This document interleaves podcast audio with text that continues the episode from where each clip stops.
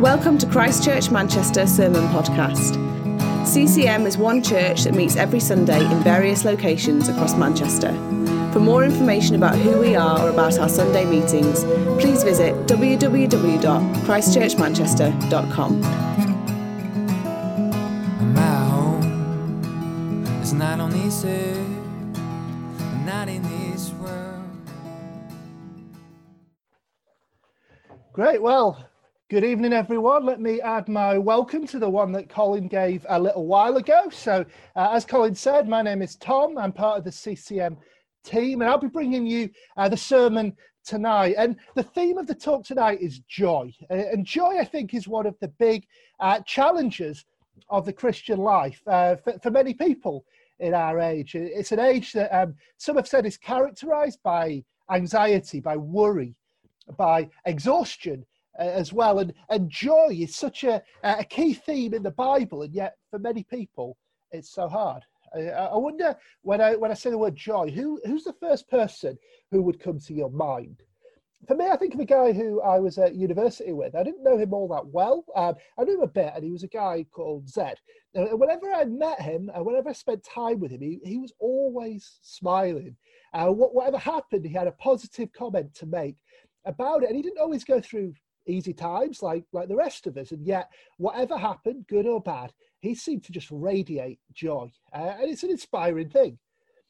I wonder when you think about the life of joy, uh, think about uh, what that is. What picture do you have in your head? Getting up first thing in the morning, ready to uh, attack the day. You get up and you feel positive, you feel ready to go. And then whatever uh, happens to you in the day, you go to work. And uh, I know we, uh, for, for people watching, there's all different workplaces, uh, different challenges that we face at work. But being able to uh, have that positive outlook, that smile, that happiness, that radiating joy, no matter what is going on, that is a, a challenge that many of us uh, would uh, face. Uh, also, uh, think about uh, the, the, difficulties that you might experience in life. I mean, right now, lots of us are experiencing challenges around this lockdown, uh, and we're responding to it in different ways. Can you maintain a joy even when we're on lockdown? What about the relationships that you have when people let you down, when friendships aren't quite what you'd hope them to be, when, when things happen with your family that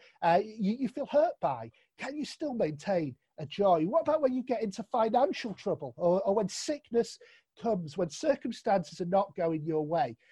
Many of us know that at times like that, it really uh, puts a stress on our ability to experience joy. Uh, and sometimes I think we can resign ourselves to not having joy. I mean, earlier this week, uh, I had the thought, you know, I was just struggling a little bit with, uh, with, with the lockdown and with being stuck at home and all that. And uh, the thought was going around my mind, I guess this is just how it will be then until the lockdown ends. And I'd kind of resigned myself to, well, this is how normality will be, the, the kind of uh, anxiousness or worry about it. And I, I, had to really challenge myself that that isn't a biblical or godly way of thinking. And uh, we started the new series uh, last week in, in the book of Philippians in the Bible. And Philippians is a book that is all about joy. In the four chapters, I think it's mentioned about 20 times this word joy or, or rejoice. It's a theme that Paul comes to over and over again in this letter because he wants to teach us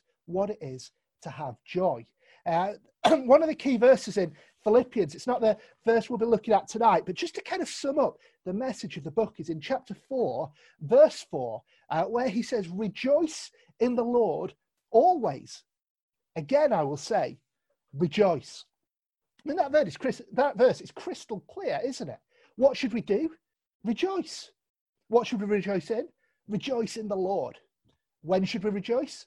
Rejoice in the Lord always. And just in case that wasn't clear and you've not got it yet, again, I will say, rejoice. That is the theme. That's what he's trying to encourage us to do.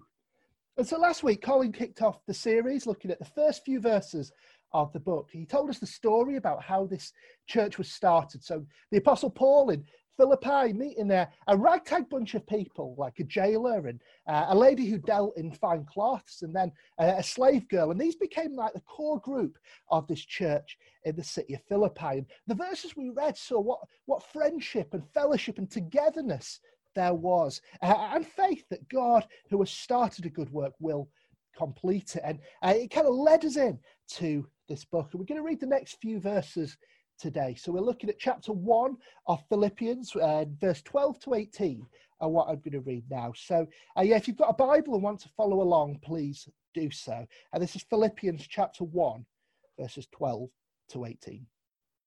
I want you to know, brothers, that what has happened to me has really served to advance the gospel, so that it has become known throughout the whole imperial guard and to all the rest that my imprisonment is for Christ.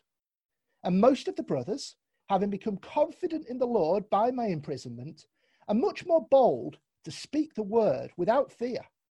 Some indeed preach Christ from envy and rivalry, but others from goodwill. The latter do it out of love, knowing that I am put here for the defense of the gospel. The former proclaim Christ out of selfish ambition, not sincerely, but thinking to afflict me in my imprisonment. What then? Only that in every way, whether in pretense or in truth, Christ is proclaimed. And in that I rejoice. Yes, and I will rejoice. So, the first verse we read there, verse 12, Paul starts with this statement I want you to know, brothers, that what has happened, dot, dot, dot. He's referring to something that has happened that Paul knew about, that the Philippians knew about. They, they were well aware of his circumstances, uh, and he's given his reflections now uh, on the circumstances that they knew, that he knew that he was writing from. But let's just talk about what is it that has happened to Paul? What's the con- context here? And there are two main schools of thought, two different theories about uh, the origins of the book of Philippians. Everyone would agree it's written by the Apostle Paul, uh, but there are two suggestions of when it was written uh, and what his context was. So uh, some people think it was written in either uh, 54, 55 AD, that kind of time, uh, when Paul was in a prison cell in Ephesus. So that's one of the suggestions that's made. The other suggestion is that it was in 60 or 61 AD, uh, and Paul was in a prison cell in Rome. Now, I, I, don't know which of those is correct. If you're into that kind of thing, there are commentaries, and uh, you can Google and see the different arguments, uh, whether it's 54 or, or 60 AD, whether it's Ephesus or Rome. But I wonder if you notice what both of those suggestions had in common that Paul's writing this book from a prison cell. You know, he can say, Rejoice in the Lord always while he's locked up in prison. What a challenging thing that is. In fact, you could call Philippians Paul's very own letter from lockdown. But let's talk about what it was like uh, to be in a prison cell in Ephesus or Rome in the first century AD. What would Paul's life have been like as he was writing these words about joy? Well, the first and most obvious thing to say about uh, being in prison is that he was stuck in one place. He was confined. He was uh, restricted as to where he could go. A little bit like we are now. Now, I'm not saying the two things are exactly the same. There's a lot of difference in terms of severity, in terms of how it's actually uh, applied and worked out. And yet, I think for many of us, what we're going through right now might be the closest experience we, we have in life to what Paul had here. Uh, just this sense of not having the freedom to go where you want when you want. But for Paul, obviously, it was a lot more uh, severe than it was for us because we, uh, we're still allowed out, we're still allowed to do things. Paul was not. He couldn't just go uh, anywhere. He couldn't take a Boris walk in the day if he wanted to get some fresh air and an exercise. He wasn't considered an essential worker, so he couldn't go to work. He wasn't even allowed to do a Tesco run to pick up a bit of food. He was stuck in place. And that last point about the food was particularly telling because if you were a prisoner in those days, the prisons didn't feed you. There was nothing provided. So you could only eat the food that you were able to provide for yourself. But obviously, you weren't allowed to uh, go out and earn money and you weren't allowed to go out and buy food. So you were relying on friends, family, people who cared about you to come in and bring you something to eat. And if, if they didn't, then you didn't eat. There's no digital communication. So uh, he couldn't uh, join church on Zoom like we are doing tonight. He couldn't uh, just call a friend. He couldn't send an email. He couldn't send a text. There was no way of him interacting with the people he cared about, other than, as we're seeing here, uh, writing a letter, which is kind of the, um, the analog way of doing it that took a long time, the slow way of communicating. That's all that he could do. So the big danger for someone in prison in those days is you go in prison and you're relying on people on the outside to bring you food so you can eat. And you know, if, if no one does, then you're forgotten. There's nothing you can do about it. You can't just kind of uh, place an order or anything like that. Uh, and so for many prisoners in those days, they'd be isolated, they'd be forgotten, they'd be abandoned. He would have had circumstances where there was n- nothing to entertain him, nothing to do. He wouldn't have just had um, a library uh, uh, of books that he could just read at his pleasure. He certainly wouldn't have been able to complete Netflix like I know a lot of you guys have done over the last few weeks. He, he would have been absolutely bored out of his skull.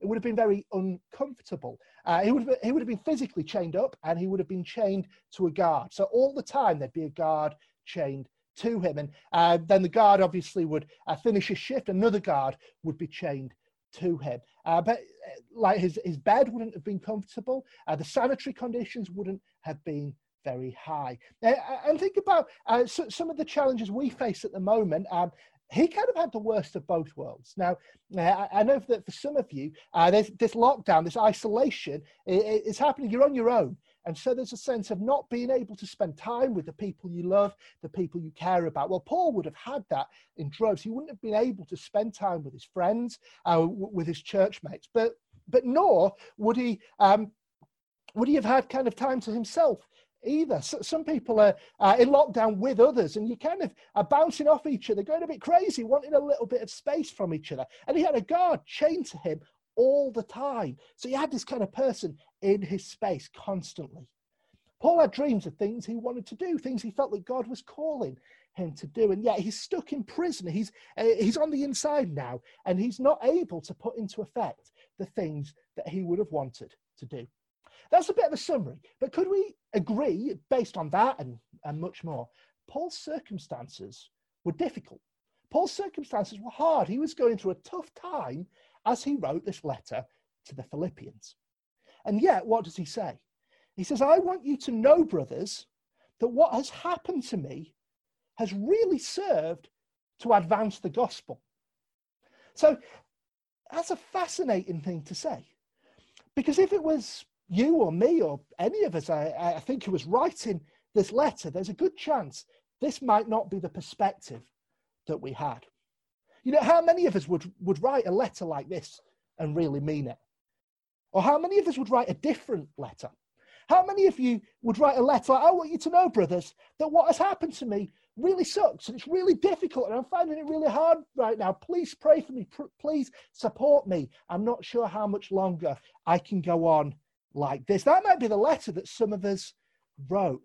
And whilst it's true that his circumstances were difficult and it was trying, that wasn't the thing that was most preoccupying the mind of Paul. The first thing on his mind was that what has happened to me has served to advance the gospel. I think this is one of the secrets of the life of joy. That it's a battle for the narrative that goes on in our minds. It's a battle for the, uh, the story that we tell about the circumstances that we're in. We can tell ourselves a story about how everything is difficult, how our, how our circumstances are hard, how there are challenges in life. And it, it may be a true story that we're telling. And yet there's another story that's also a true story that we need to start telling ourselves. The old preacher, Martyn Lloyd-Jones, he once said, Have you realized that most of your unhappiness in life is due to the fact that you're listening to yourself instead of talking to yourself? You're listening to this story that you want to spin out over your circumstances, and that's dragging down your joy. But if you start talking to yourself, telling yourself the new story, reminding yourself the truth of God in your circumstances, through your circumstances, and over your circumstances, then that starts to transform how you see those very circumstances. We see the psalmists do this uh, quite often. One example, Psalm 103. Uh, the psalmist says, Bless the Lord, O my soul, and forget not all his benefits. It's like he's talking to his soul and he's saying, Soul, you've forgotten. You've stopped remembering all the benefits of what God has done for you. Stop it. Bless the Lord, my soul, and forget not all his benefits. We need to talk to ourselves in that way. When we start forgetting all the good things that God has done, and when our minds go into kind of a pity party on ourselves for everything that's wrong, to start talking to our souls and our spirits and our minds and telling the story of what God has done for us. I remember uh, hearing Colin in a in a sermon uh, say that when he went through a difficult season in his life, every day he'd start the day by saying, this is the day that the Lord has made. I will rejoice and be glad in it. And that's what I'm talking about. This is telling the story to yourself. It's a thing we need to be proactive in doing. I found in our current circumstances for myself, one of the most helpful things I've done uh, is I've been doing my Bible reading on audio. So I've been finding the passage that, that I'm going to read for that day, uh, and I've been listening to it being being read out and letting those truths just just kind of recenter my narrative and my thought process about God for the day. Also, our worship music, putting on worship playlists and letting the truths in those songs shape the story that I'm telling myself in my mind. Joy doesn't happen by accident.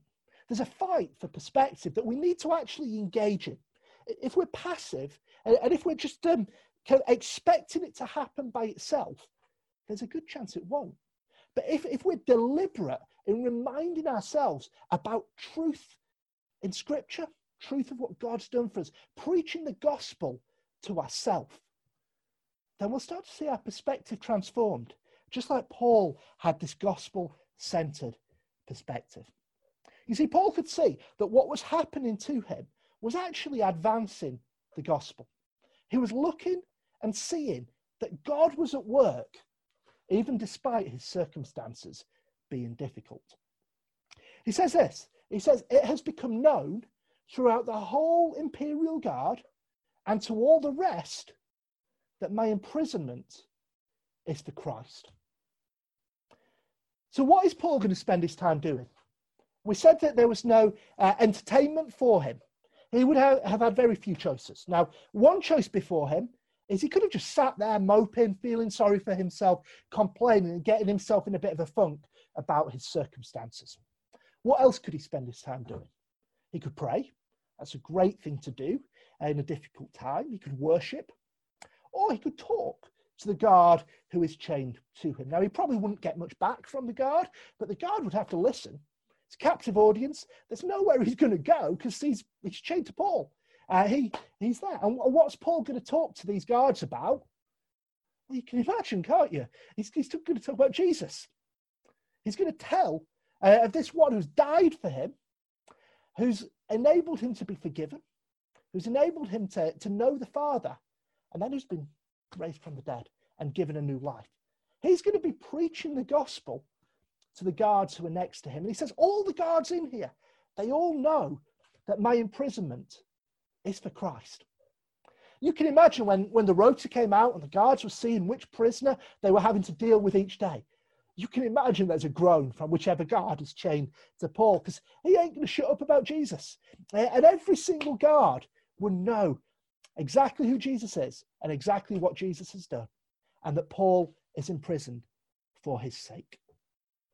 So the gospel spread, even through his circumstances. Paul found a God given opportunity in the middle of his prison time. He also says this and most of the brothers, having become confident in the Lord by my imprisonment, are much more bold to speak the word without fear. So Paul isn't there. You've got these churches that he started, and probably in the early days, people were quite reliant on Paul to take a lead, sharing the gospel, evangelizing, organizing their church, making things happen. And suddenly, Paul isn't there. This leader in their church is no longer in their midst. There's a vacuum. And it would be understandable for Paul, as he's removed from that circumstance, to worry about what's going to happen next. What will happen to this church that he cares about so deeply? And yet he sees that when he's taken away and when he's in prison, he's no longer there, that people are stepping up to the mark and people are doing things that maybe they wouldn't have had the confidence to do before. Most of the brothers, having become confident in the Lord by my imprisonment, are now much more bold to speak the word without fear.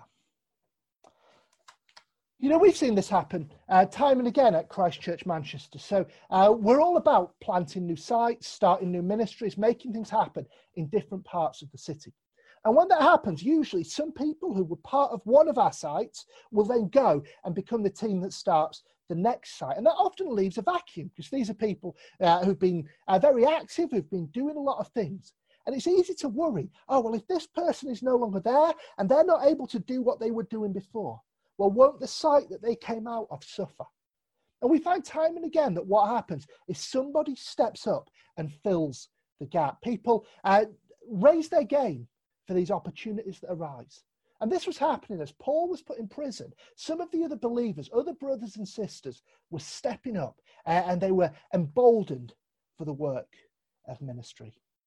Isn't it amazing, though, that Paul, even in his circumstances, even in his prison time, what's on his mind is how is this advancing the gospel?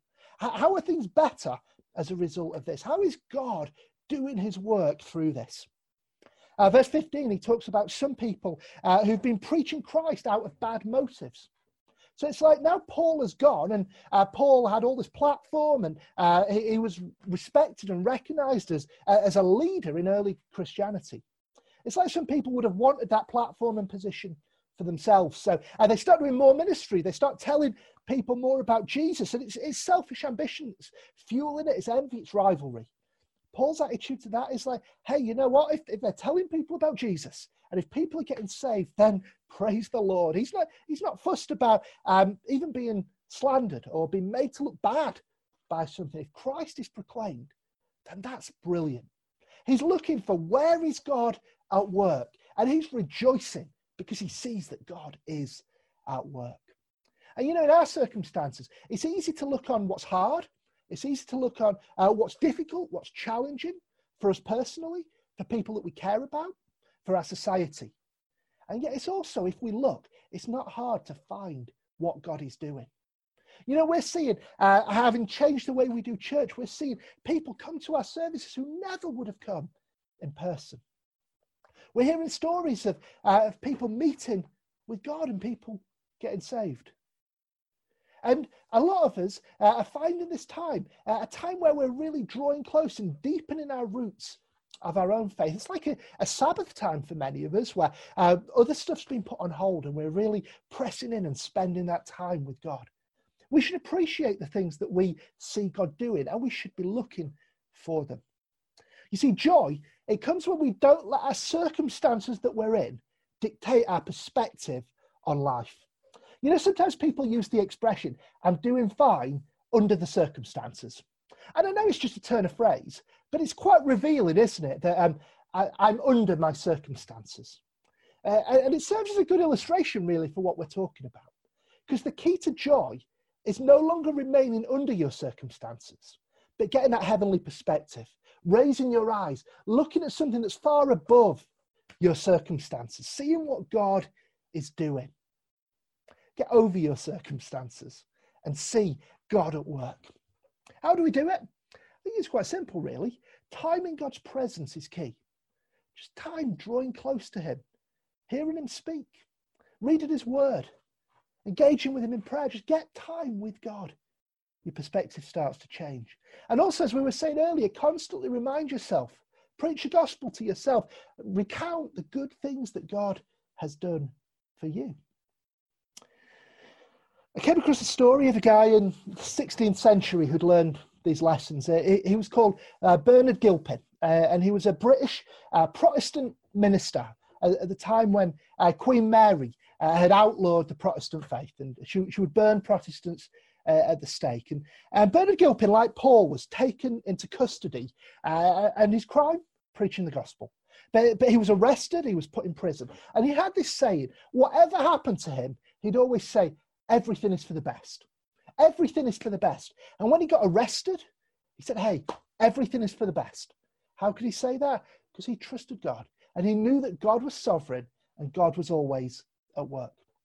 Well, the, the, guards were taking him down to London, and he'd been uh, sentenced to, to be killed, uh, burnt at the stake. And uh, on the way, he fell off his horse and he got an injury, uh, and he painfully injured his leg. And the guards were mocking him, said, Oh, yeah, mister, uh, everything is for the best. What, what you make of it now? You've just fallen off your horse and you've, you've hurt yourself. You're still going to die, but, but now you've got this added pain. You still say everything is for the best?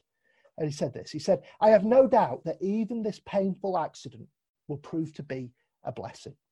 Well, because he fell off the horse, because he hurt his leg, uh, their progress on their journey was just slowed down uh, a little bit. They couldn't quite uh, travel at the same pace they had been traveling before.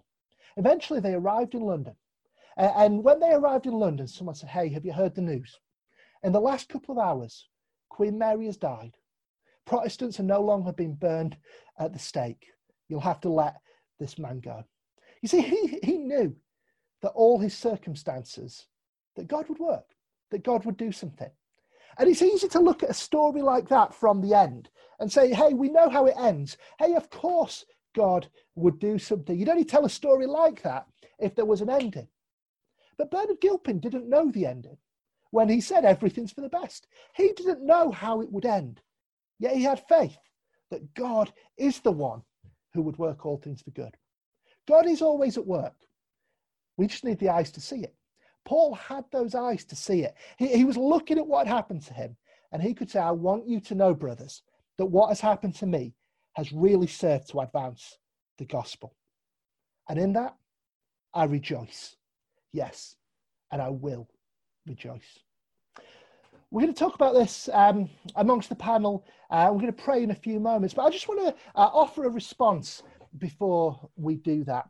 Uh, I know that for many of you, this battle for joy is a very real thing. Uh, I, I don't want to give you an opportunity to respond personally to this message. If you're finding joy something that's hard to acquire in this circumstance, could you just put your hands out now as a symbol before God that you want to respond? I'd love to pray for you in this moment. Lord, thank you that we do have cause to rejoice. Thank you that you have done so much for us. And thank you that you are working now. God, I pray for everyone who has put their hands out, everyone who wants to respond. God, I pray that you open their eyes to see how you're working. God, I pray that you lift any burdens that are on them, lift any despair that's on them, and fill them with the joy of your Holy Spirit. Right now, Lord, do it. Amen.